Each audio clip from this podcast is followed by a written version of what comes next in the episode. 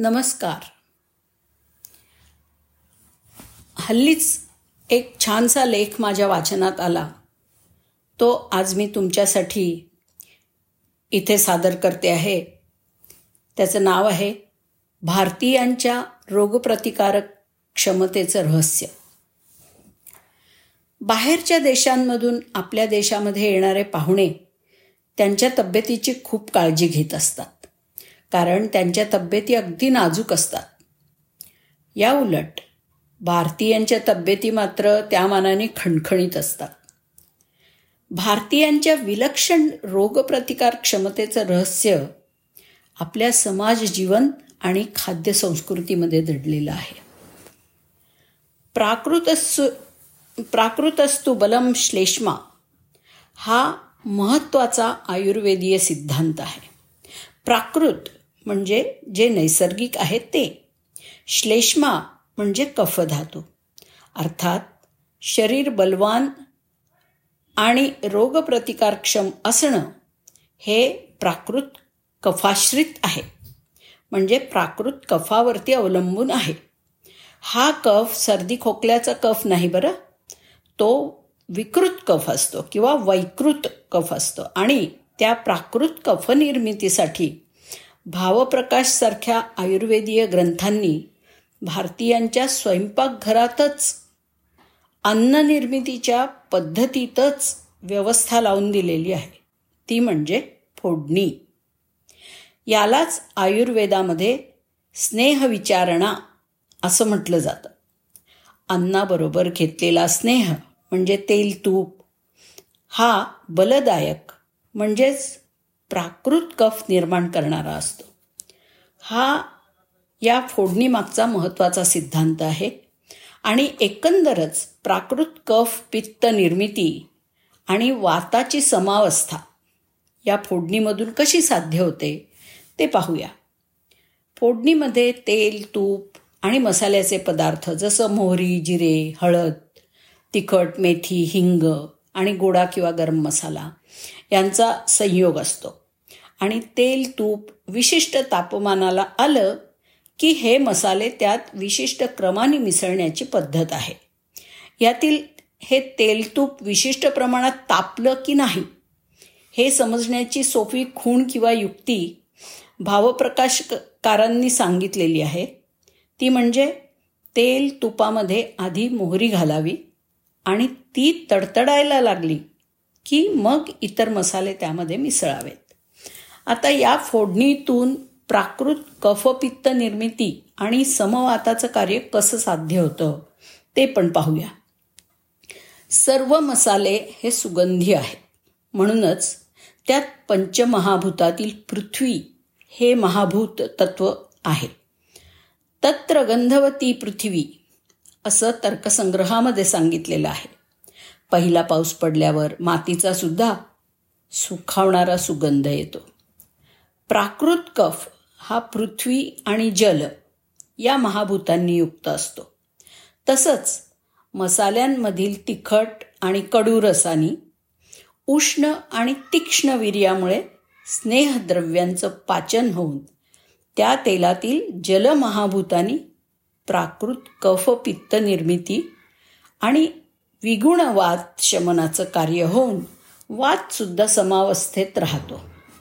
आपल्या आहारातली हिरवी मिरची आलं लसूण पुदिना यामुळे पाचन चांगलं राहून आतड्यातली कूज नाहीशी होते आणि विकृत दूषित पित्ताचं पाचन आणि शमन होतं. आता रोगप्रतिकारासाठी याचा कसा उपयोग होतो ते पाहूया. रोगजंतूंचा शिरकाव आपल्या शरीरामध्ये होतो त्यावेळी आपल्या पांढऱ्या पेशी त्यांच्या विरोधी प्रतिपिंड म्हणजे अँटीबॉडीज तयार करतात. ते कार्य प्राकृत कफपित्ताने अधिक वेगाने होतं. त्यासाठी प्रेरणा म्हणजे स्टिम्युलस देण्याचं कार्य हे समवाताचं आहे. फोडणीतील तेल तुपानी समवाताची निर्मिती होते. विषाणूंसाठी कृत्रिम औषधं जास्त नाही आहेत आपल्या पांढऱ्या पेशींना तो विषाणू नवीन असेल तर त्यातील विशिष्ट प्रोटीन ओळखून त्या विरोधातील प्रतिपिंड त्या तयार करायला लागतात. त्यासाठी आपल्याला साधारणपणे तीन ते पाच दिवस लागतात. आयुर्वेदिक औषधींमुळे जसं षडंग रौप्य मौक्तिक आदी यांच्यामुळे ती क्षमता एक ते तीन दिवसामध्ये येते. इतकंच. परंतु शेवटी या विषाणूंचा नाश पांढऱ्या पेशींनी तयार केलेली प्रतिपिंडच करतात. ही पांढऱ्या पेशींची क्षमता अबाधित राखणं यालाच रोगप्रतिकार क्षमता म्हणतात. आणि ती प्राकृत कफपित्त समवात यांनी आणि या दैनंदिन फोडणीयुक्त अन्नग्रहणाने कशी साध्य होते हे आपण आत्ता पाहिलं. आता ही पांढऱ्या पेशींची क्षमता अप टू डेट राहण्यासाठी भारतीयांनी काही सामाजिक आणि सांस्कृतिक उपक्रम समाजामध्ये रूढ केले ते कसे ते बघूया.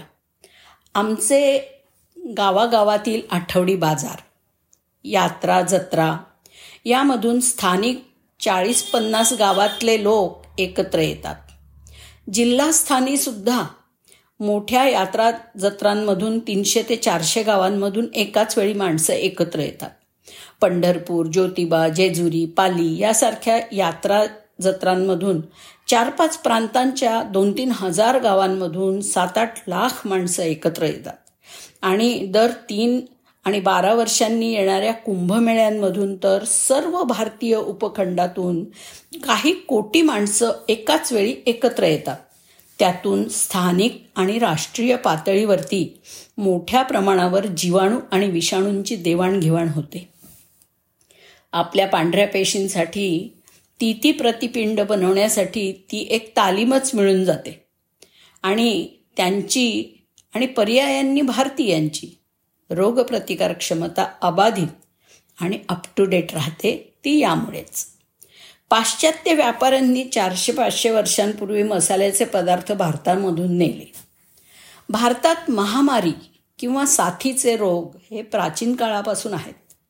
त्याचं वर्णन आयुर्वेद ग्रंथांमधल्या जनपदोध्वंस विमाननीय या अध्यायामध्ये आहे. यामध्ये देवी विसूचिका म्हणजे कॉलरा प्लेग म्हणजे अग्निरोहिणी असे रोग आहेत. या रोगाच्या प्रतिकारासाठी भारतीयांच्या आहार पद्धतीतून इम्युनिटी निर्मिती आमच्या ऋषीमुनींनी केली. आणि आदिशंकराचार्यांनी दर तीन वर्षांनी येणारे कुंभमेळे आणि दशनामी आखाडे हे जनजागृतीसाठी निर्माण केले. कुठल्याही विशेष प्रसिद्धीशिवाय दर तीन वर्षांनी केवळ हे आखाडे आणि पंचांग या माध्यमातून कोट्यावधी लोक संपूर्ण भारतात एकाच काळात दोन महिन्यांसाठी एकत्र येतात. हा संस्कृती विशेष आपण सर्वांनीच लक्षात घेऊन आपल्यात ही इम्युनिटी मिळवण्यासाठी अशा पर्वणीचा जरूर लाभ घ्यावा.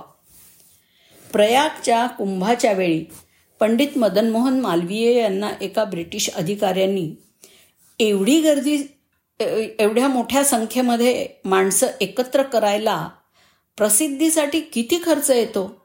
असा प्रश्न विचारल्यावरती पंडित मालवीय यांनी लगबगिनी एक पंचांग मागवलं आणि एका ठिकाणी महाकुंभ पर्वणी असा शब्द लिहिलेला होता. त्या शब्दावरती बोट ठेवून ते म्हणाले हा शब्द छापायला जेवढा खर्च आला असेल तेवढाच खर्च होतो. असं उत्तर दिल्यावरती तो ब्रिटिश आश्चर्याने थक्कच झाला. आणि ही अशी व्यवस्था फक्त तुम्ही भारतीयच करू शकता. असं म्हणाला. आपल्या चांगल्या रोगप्रतिकारक शक्तीचं रहस्य उमगलं ना? तेव्हा माणसांनी माणसांना नेहमी भेटत राहिलं पाहिजे. धन्यवाद.